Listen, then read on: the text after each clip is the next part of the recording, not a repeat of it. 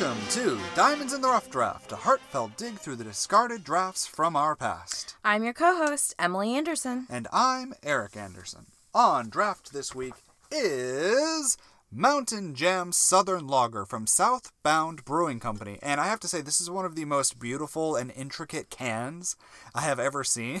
Yeah, that's why I chose it, because I don't really.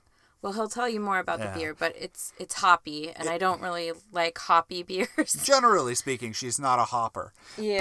But so this uh, it's a pun, and we like puns because the Mountain Jam is a combination of like sweetness and there's a picture of a banjo on the can. Yeah. And like, uh, again, this can is incredibly intricate. So it has not only the description, you know, where it talks about heady citrus aromas, etc., but it also has the three hops that they used, which were Citra, Amarillo, and Cascade. yeah, I don't know anything about hops. Now, apparently, there's more than one kind of hops, guys. Yeah. That's what I've learned from this. And now I, I need a list of all available hops, and they're different. We're uh, not home brewers. We're just home drinkers. Indeed. I just do this recreationally, guys. I'm not getting paid for this yet.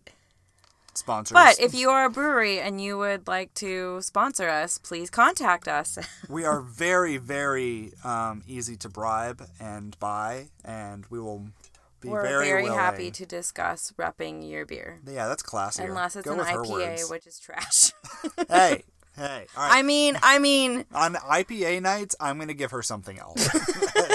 She's gonna drink wine those nights, and it's gonna get hilarious. if you are a brewery interested in contacting us and your main beer is IPA, please have something else that's really good for me to drink. we need We'll another put it that option. We need a second place. All right. I love IPAs. I will drink them, although I really kind of believe, like, I like the flavor of IPA, but I also kind of think most of them taste the exact same. yeah, that's my problem with them. And they all don't. Never mind. She's like, they all taste the same, and I don't like that taste. So there you go. Um, what else? That like, this this can it has a best served at temperature between 42 and 40 degree 48 degrees. I strongly assume Fahrenheit, even though it doesn't say. well, at Celsius, I think that would be. Well, no, boiling's 100 at Celsius, but it would be really hot. Yeah, would be it really would be not optimum temperature. I just remembered uh, we have some friends uh, from Belgium, and they were visiting. This must have been five years ago because it was around our wedding, and uh, Mathieu was telling a story about like a really hot day, and he goes, "Yeah, it was like thirty-five degrees." And Eric, Eric and I are American. We're both looking We just paused, like, like, uh, wait a minute, wait a minute, is that? really cold. Are you some kind of beast? Why? But yeah, so this wants there. to be at 42 to 48 degrees Fahrenheit. Yes, and apparently in the World Beer Cup Championship in 2018, it won the gold award in the other international style lager category. That's so, cool. Um, So this is an award-winning beer. it sure Should is. we take it? Should we take a sip? Oh, it's out of Savannah too. Did I say that? Savannah, Georgia. Cheers. Cheers. There you go again. It's the ASMR. Okay, well now Otherwise, it's just silence while we're drinking. they they can hear our joy. Okay, so I'm pleasantly surprised by this. Um, you know, with all the talk of like hops, and it's got a very strong hoppy like scent, but you don't taste it. Like Yeah, it's not the hops are- are overwhelming. mild. It It's doesn't- very smooth. It doesn't have that kind of aftertaste that clings for a long time with its Yeah. hoppiness. It's it is a very mild. So Yeah. I it's not a It's pale light ale. mild. It's It's not a an IPA. summer. It is still a lager. It's a good summer beer. Yeah, Yeah. I agree. All right. Well, while we drink our way through this, we will be working through Emily's rough draft of her poem "Little One." So very excited about that. Um, but first, Emily, what are you thinking about right now?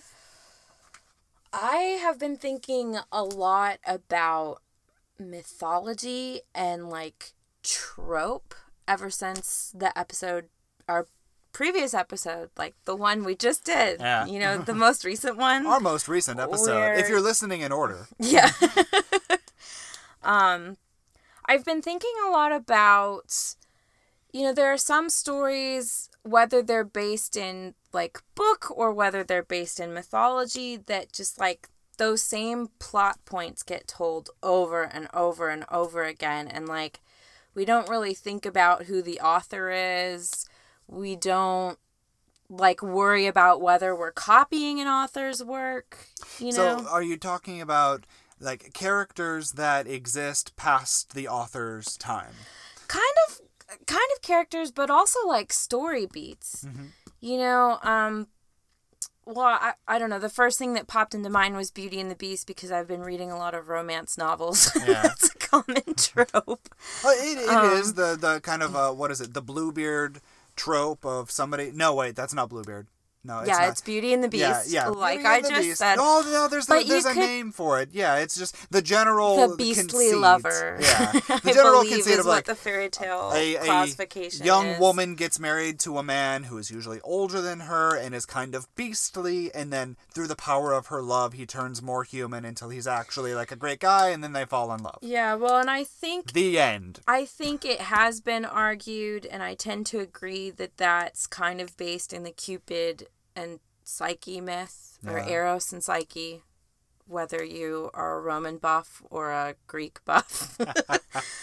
um, Well, it just, I mean, there are so many societies around Earth for all of recorded time that have had younger women married off to older men, usually because women died in childbirth so often and men remarried. you're like really harping on this older man thing, and in the trope that I'm talking about, or the the mythological story that I'm talking about, the age is not the problem. The problem is that the lover is like a beast or the lover is some inhuman thing that can't be seen or mm-hmm. can't be completely understood and you're kind of having to just trust that they're going to get better trust Yeah. that they're going to be good to you Well, I, I can agree with that. It's I, I think you're really more- wanting to veer towards the Bluebeard, but I don't find No. that one to be based in mythology. Well, no, no, no, no, no, no. I, I, I agree. I shouldn't have said so much about older. I guess the more important is it has to be an arranged marriage.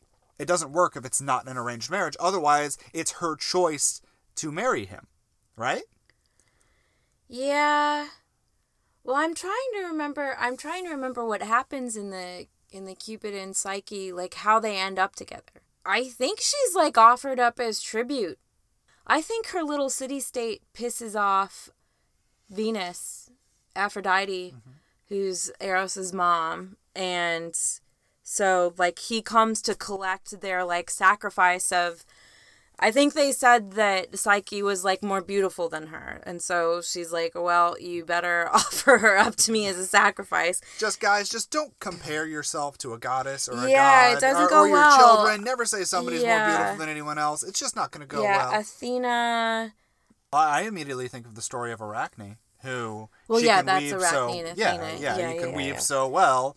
Just let it be, all right. Let the woman weave. don't don't compare her to a god. That's not necessary. Okay, but I think we're getting we're getting kind of off topic because you were also wanting to talk a little bit about how this idea of trope also then plays into stories that like they don't belong to the author anymore. Yeah, yeah. So okay, nobody cares who originally came up with the idea of Beauty and the Beast. It's kind of mythological. It's it is ingrained in a lot of cultures. But aside from that, like moving moving forward, there are some stories that it doesn't. We also don't care who wrote them. We might know, but we we really don't care. I look at comic books. Uh, they have moved so far past the original writer or the even the original title that they came up with. Yeah, there's so many people playing in that sandbox, yeah, and it's that- fine. And, and Yeah. we're fine with that. Like everybody, as a readership, is okay with Spider-Man being rebooted ten thousand times by a different author. We don't need it to be the same people over and over again. We don't need him to do the same things over and over again. But we would be very, very angry if somebody tried to do that in a different character, like in a different way.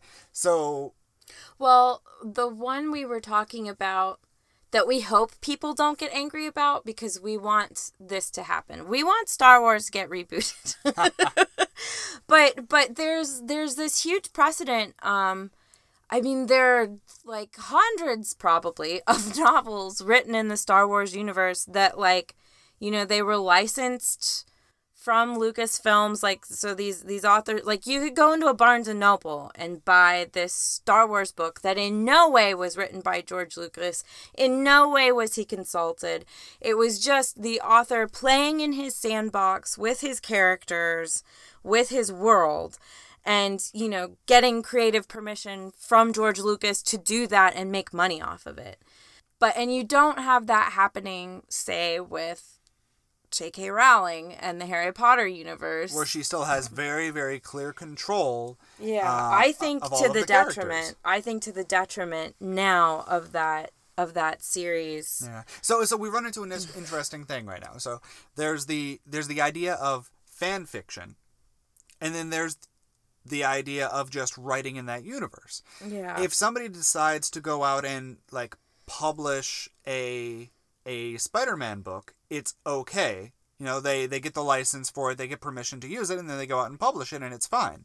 Um, but if anybody wants to write in the Harry Potter universe right now, it is fan fiction, and is You not have to be official. Like it, Yeah. it is, it is not official. Everybody knows Yeah. that. Like it might be fun, but this is not true. It is not true fiction. And I wonder at what point does it no longer become fan fiction? For instance, Sherlock Holmes. Of, of course, there's no copyright on them. It's been around for a really long time. Um, it's, well, if there was in the copyright, common- it's run out. yeah, it's in the common domain. Anybody can go out right now and publish anything they want about Sherlock Holmes, and everybody will read it. we Like, there's- think. I'm gonna claim this that. boldly. All right, that's just fine.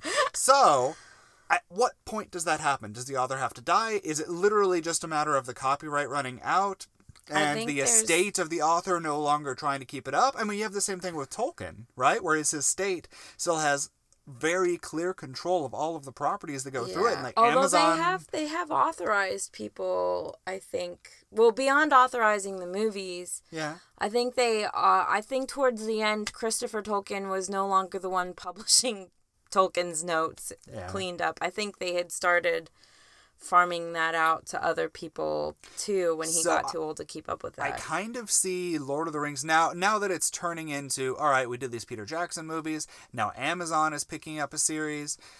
I'm wondering whether or not we're on the cusp of seeing Lord of the Rings expand away from the closely controlled family where it, it has been since it, it was originally published. And it, it, if it does, it will be interesting to see what that does to the public's perception of that world and the story, you know, the current stories.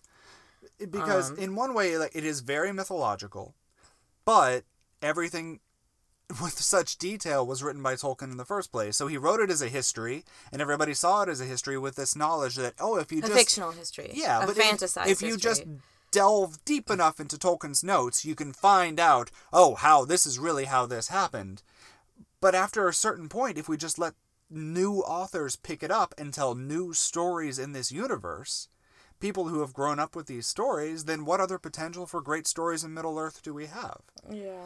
I, I kind of see that true for a lot of different things. I mean, definitely true I for think- Star Wars. I think it is. I think it's a it's a sticky wicket. I don't know where that phrase just sticky came wicket? from. I think it's Hashtag sticky wicket. it's a hard thing because um I'm sure it's very flattering to most authors to have people who are so invested in your world that they want to keep creating within it. They want to know more story from it. But it but it is also it must also be weird this world that you created out of thin air that you did all this detailed work to create that you had under your complete and utter control for whatever length of time you were working on your written work to then have people playing around in that sandbox you know I Um, can totally, I, I can relate. Well, I can't relate. Yeah. I can imagine.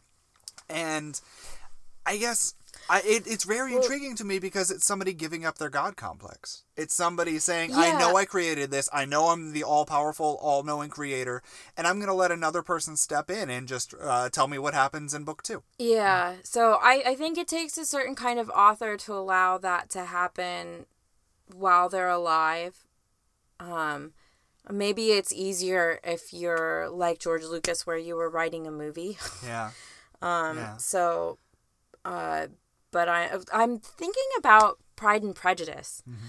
Like that has almost become a it has become like a trope. You know, people retell it in all So kinds of ways. like the specific story itself is is you know done over and over again on film but then you also have you know writers of novels who lift the you know enemies to lovers plot point who also just refresh it for a modern audience i have a romance novel sitting on my on my shelf for me to read that's uh, like a modern retelling of pride and prejudice but like set in india Or you have the Pride Yeah. and Prejudice and Zombies, where Yeah. somebody just m- mashed up two different genres and they're still reusing classic literature and nobody has a problem with it. Well, uh, but I think the big difference there is Jane Austen's been dead for like 150 years. Yeah.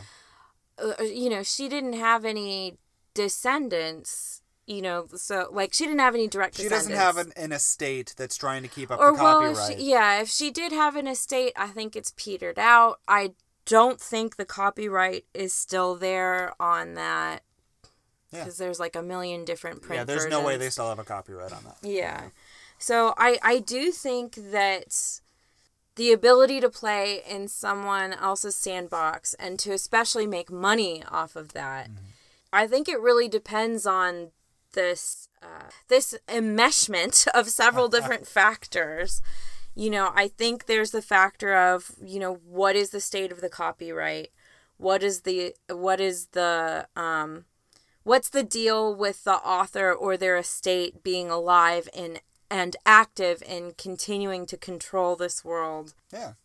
Well, I I keep coming back to, to TV shows and, and, and movies to a certain point because as far as continuation under different writers, they're I think some of the easiest examples I can come up with.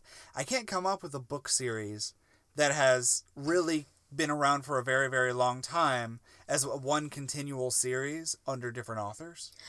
i don't think that's a good claim to make because in Well, I said I can't think of any. well well in genre fiction so like mercedes lackey is coming to mind you see this in like the thriller writers too like after they get to a certain point they'll agree to let like a younger up and coming author continue writing stories in that world and they their both their names will appear on the true. book you know so i know there's i know there's several by mercedes lackey that i haven't read where that's the case I've seen some Stephen Kings. Um, I've seen some Dean Koontz. it's interesting Yeah, well, the, uh, so the point that I was trying to make earlier is, all right. So I look at James Bond movies. Okay, yeah, Ian Fleming wrote all of the books. Okay, we're fine with that.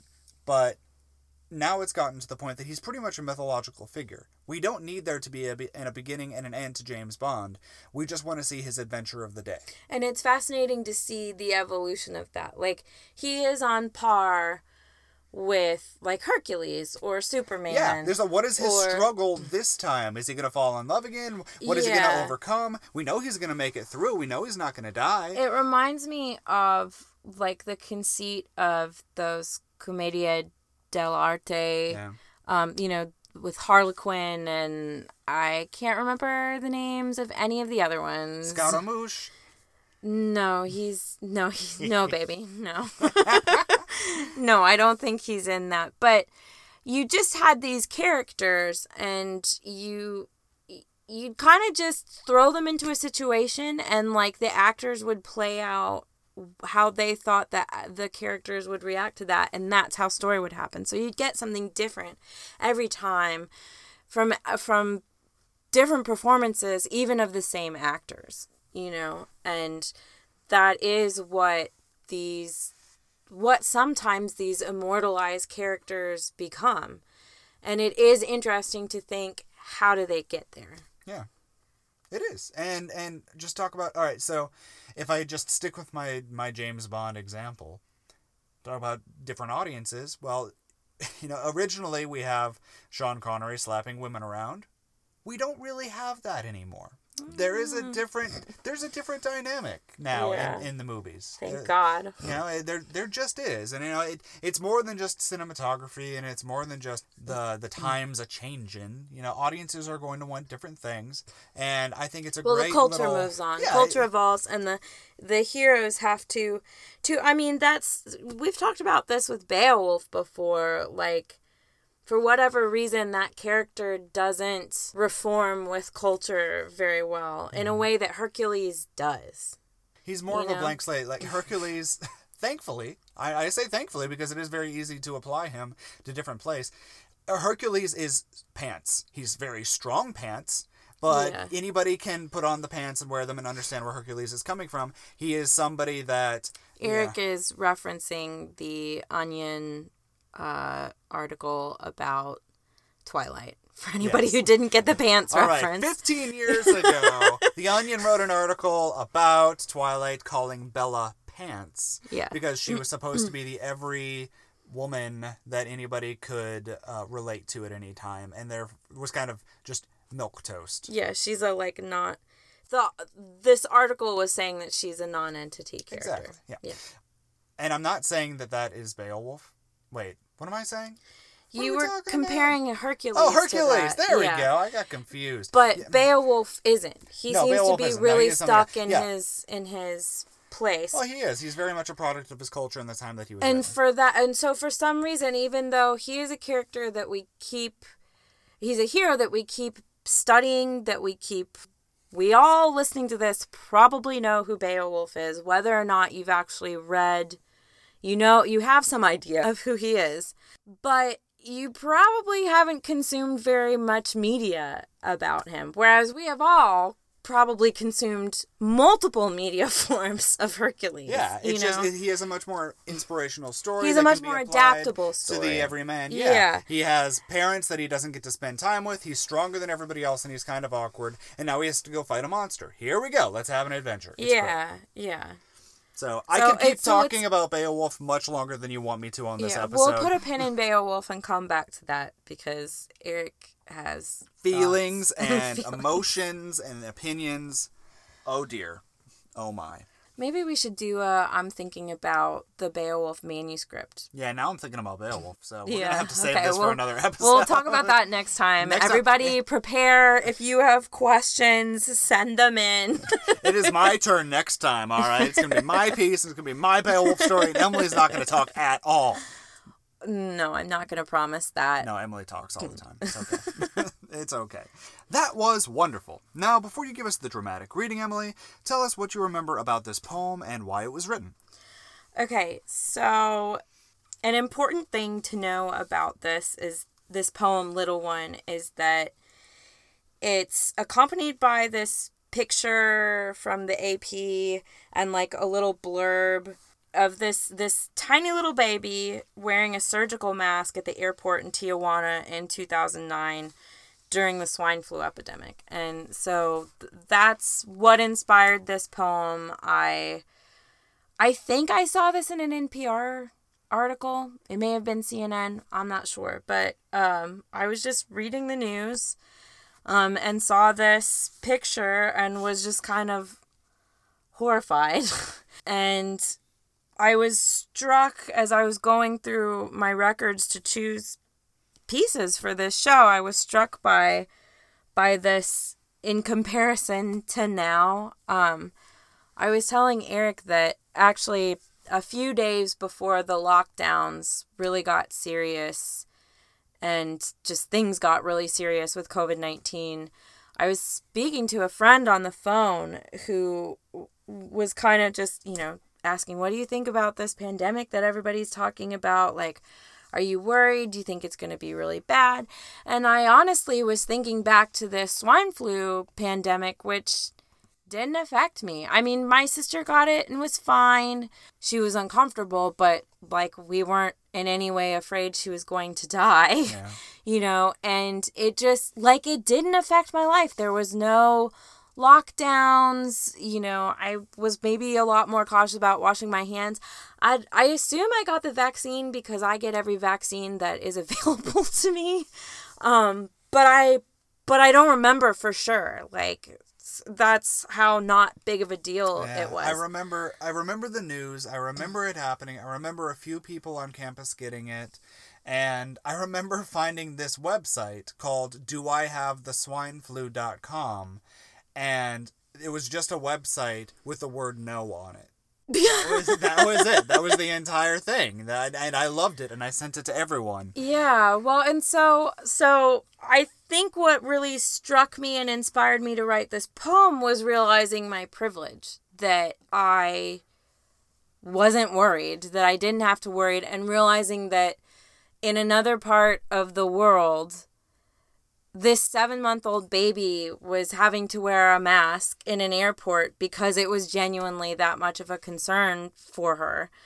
And I'm just, I'm really struck now by j- just how ubiquitous now children in masks are. Like, I had never seen a child in a surgical mask before. You know, I'd seen like doctors or nurses occasionally for, like, especially the dentist Yeah. and the dental hygienist will wear them sometimes. Somebody who's all up on your face. Yeah, yeah. So like I'd seen them, but it was always in like that kind of setting. It wasn't out and about on the street or in an airport. And Every I now and then we would see somebody who was extra careful, or usually somebody from No, East Asia even- who would have a mask on. But there yeah, was but always I hadn't experienced that in my Yeah. real life. So I was just really struck at the time by a child being in in a mask like that. And now it's so ubiquitous. I mean, we we have a our youngest son was born 2 months into the pandemic and he's never seen anybody outside of our family without a mask on. Like he's he's never been to a grocery store where people aren't all wearing masks. For like the first 9 months of his life he hadn't even been to a grocery store. Like Yeah. it's so different. Um and so that's that's where this poem came from. That's the story of this and that is why I chose this All right. for tonight. Well, thank you for sharing that with us. And now a dramatic reading. a dramatic reading. A dramatic reading. Please note that this is accompanied by a picture under which is written Seven month old Alexa Zuniga wears a surgical mask at the airport in Tijuana, Mexico, April 28, 2009. In Mexico, more than 150 deaths were believed to have been caused by swine flu. Guillermo Arias, AP. Little one. She looks out with eyes so wide, frank, unafraid, curious, hand raised, fingers curled, an uncertain greeting, innocence, the last of it to be found. Her face is swallowed by a mask, sterile, standard. What could she possibly have to hide? What have we come to when mere babes must worry that the very air they breathe will turn against them?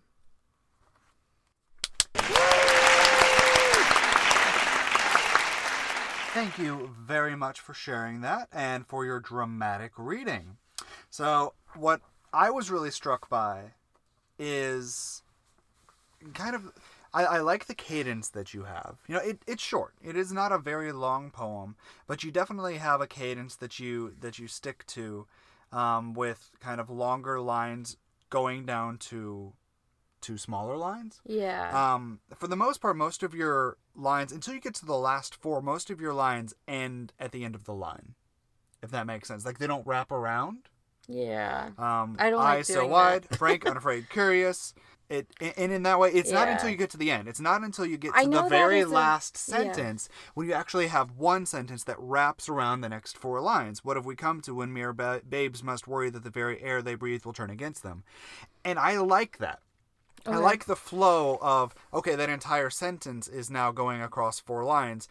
In in my opinion, the kind of choppiness that you have in the first three quarters of the poem is because you don't allow one line to flow longer Okay. past a break. So if you I don't know, extend it a little bit, um you you also play a little game that I'm trying to figure out if I like or I'm trying to figure out if it has meaning that we can apply to it. So you have these words that are set off by themselves. And uh, in the second line you have three words, frank, unafraid, curious. And then down a little while you have two words, sterile, standard. So I was wondering if maybe it would be effective if you were to keep that up and then a little ways further, if you extend the poem, you have one word by itself. Well, I do have one word by itself. Yeah, but it's in the middle, so it doesn't work. You have three, one, two, which doesn't Oh, which doesn't show us anything. Well, so as I was reading this in preparation for tonight, I was actually kind of pre-thinking that I'd cut those random words out. I at the time I was thinking I liked the flow better if I cut those words out. I I think I was trying to just be really dramatic. I I think I was as I was writing this I was really thinking about what it would sound like read out loud cuz I I think I did use this in a poetry writing class that Yeah. I was in. Um so I, I in that class the format was we'd all bring our poems, we all sat in a circle, we'd all read and edited each other's poems before coming to class and then we'd go down the line each one reading the poem hearing the critique from the class and then on to the next one so there was this this focus on how it would sound orally um and it sounds okay to me still when it's read out loud but i don't like the way it flows when you're just reading it without hearing it like the loud. line break issue that I brought up, you don't necessarily get that when it's being read. It's just when you're looking at it on the page yeah yeah that, it, for that sure it's kind of disconcerting. Um, my my favorite parts of this are your descriptions of the picture. Now the the eye is so wide, uh, an uncertain greeting. I love that. Um, I love swallowed by the mask, and then I love the last three sentences when mere babes must worry that the very air they breathe will turn against them. Um, I I do think that one one part that is keeping the poem back is that it kind of struggles with its overall theme. Uh, you know, it's a very striking image, and it's kind of horrifying and ridiculous in itself because you do have this little baby who's wearing a surgical mask and is just swallowed up by it, um, which is silly if you don't understand the the context of how serious it really is. But it's hard to actually tell like what is the point that the poem is trying to make. Uh, like the fourth line, uh, wait, the sixth line where it says "innocence, the last of it to be found," makes it seem like you're trying to make the argument that um, innocent, you know, innocence is gone. We don't have innocence in our world anymore. yeah i think that's part of why i wanted to just cut that yeah, two yeah. out Yeah. Well, so so another theme that you have in here that is a potential theme is the what have we come to when mere babes must worry, which is kind of the theme of the general downfall of humanity of oh how bad have things gotten that kind of thing. Um, Yeah. But I don't I don't like that either. Like I don't think that's No. a, a good enough theme. The one that I love that you have in here that you kind of abandon actually is in the second line when you say frank, unafraid, curious, and uncertain greeting. And I love the idea that this little baby is actually not afraid at all. That she mm-hmm. is so into just like her own little baby world, and she doesn't realize, she has no idea that she is supposed to be afraid right now. She's just looking at the, the funny man with a camera in her face and is curiously about to wave at him and has no idea why she's wearing this mask. And she's just like her innocence is the fact that she can't comprehend the horror that the rest of the society is going through. Yeah, I think I was sort of I think that was the main thing I was sort of going for. I I was really struck by the strangeness. Mm-hmm. Like it was just very strange to see this tiny little girl in this adult sized surgical mask that doesn't fit her really well. And the idea then of this this photographer then being all up in her face. Yeah. as a mother i'm now like i have no idea how this photographer got that shot. I have no idea how the mother got the baby to keep the mask on because our our three and a half year old is great with it but i cannot get a mask on our almost one year olds like It's not going to i happen. cannot do it So maybe this was just maybe this was in between her pulling this this mask yeah off. i almost think Yeah. that's what her hand yeah, is her actually hand is coming doing up to take the mask down. yeah maybe that was just yeah it. so i i was i was consciously trying to capture the strangeness just the oddness Mm-hmm. the um yeah just the oddness of of a baby i don't know the the babies are so full of hope You know, there they are stories that are not written yet. You know, this their story has begun, but it's not written yet. You don't even know who they're going to be really. I mean, it it, ta- it takes me a full year to get to know my kids and figure out what their personality will be.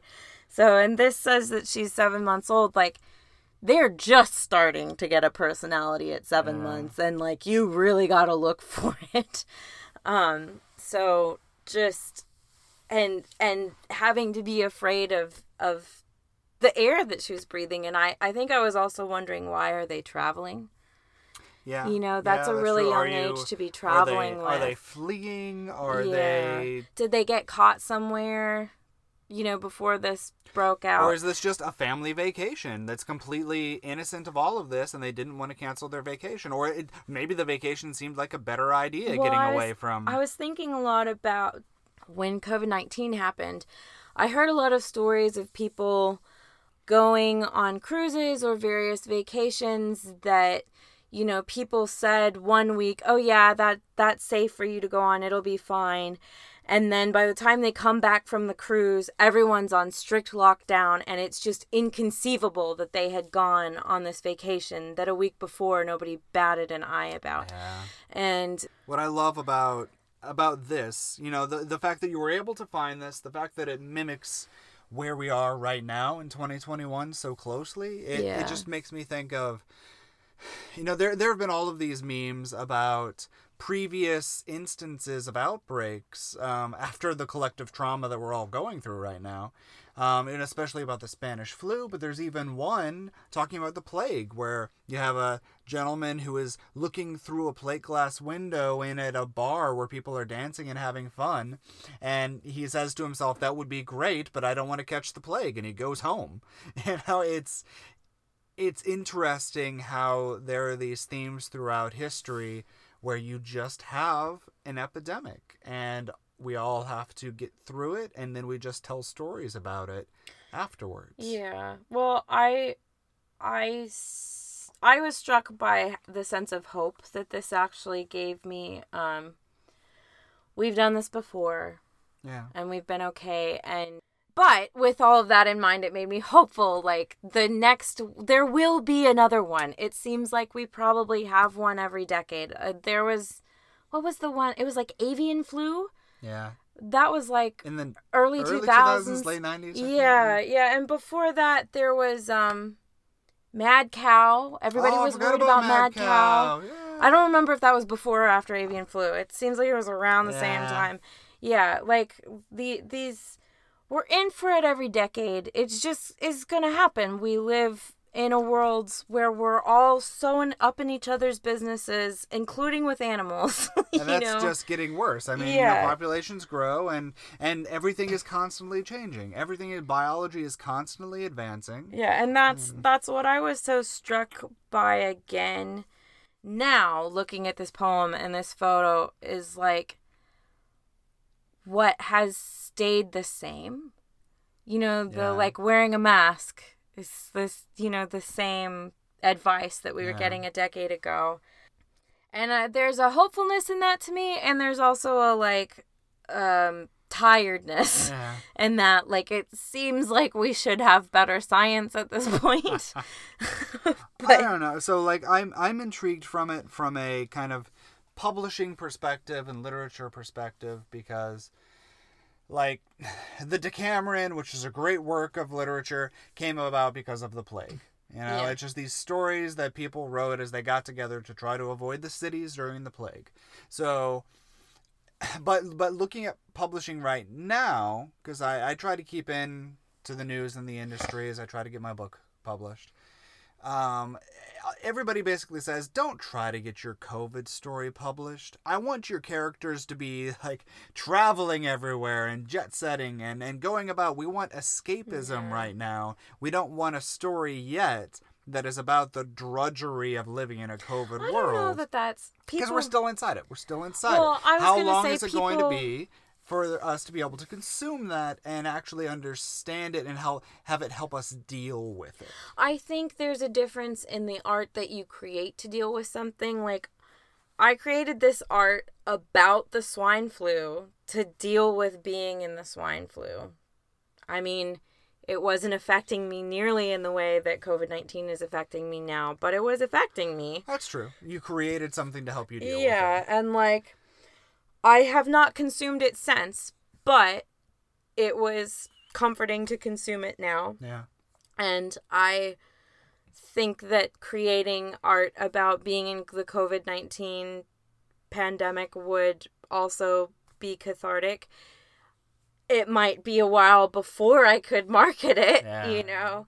But I also just, I don't know that I agree with that advice actually, because people process things in different ways. I mean, I have a close family member who struggles with depression, and like her favorite books to read are just the saddest books Yeah. just the saddest books, but that's how she processes it and deals with it. Those are comforting to her because they're confirming a worldview. Do you know what I mean? They're confirming an experience instead of right. trying to escape it. And so, you know, they're both valid. So you create your art. go Well, I'm not go write what you need to write. I guess I, I am personally like I'm the guy that wants escapism. I don't want something like even zombie things are too much for me right now. And no, I- I've never liked zombies. well, so. yes, but before zombies have been around, like they've been big for a long time. Yeah. I feel like most of my life, or at least from the 2000s, I mean, between Resident we Evil. We tried to and- watch The Walking Dead as like our third or fourth date. Okay, I didn't have a problem. This is how much I really liked Eric. I agreed to watch a zombie show. But I stopped watching The Walking Dead when the entire episode turned into just it was people getting into a fight because this one group of people was defending the elderly in an old folks home and the other people didn't know it because they didn't communicate and they had a whole episode about it and I felt ripped off and angry and I stopped watching. So, I feel like we're getting off onto some side tangents. We've like really drifted away. Have we done that? We've drifted away from our critique, so it's probably time to wrap this up. Thank you very much. I'd love to keep talking, but my glass is empty and my brain is full. Thank you for sharing your rough draft today, and I look forward to hearing it again on Open Mic Night. Dear listener, if you have any edits, thoughts, or suggestions on this rough draft, you can find us on Instagram as Diamonds in the Rough Draft or by email at diamondroughdraftpod at gmail.com. If you or someone in your life is interested in having a draft on this podcast or joining as a guest, please reach out. If you happen to be Neil Gaiman or Gail Carriger, please reach out quickly. Thank you for joining us for this episode of Diamonds in the Rough Draft. I have more. This is Emily Anderson. you forgot your name. then this is Eric Anderson. Have a great time and don't edit under the influence.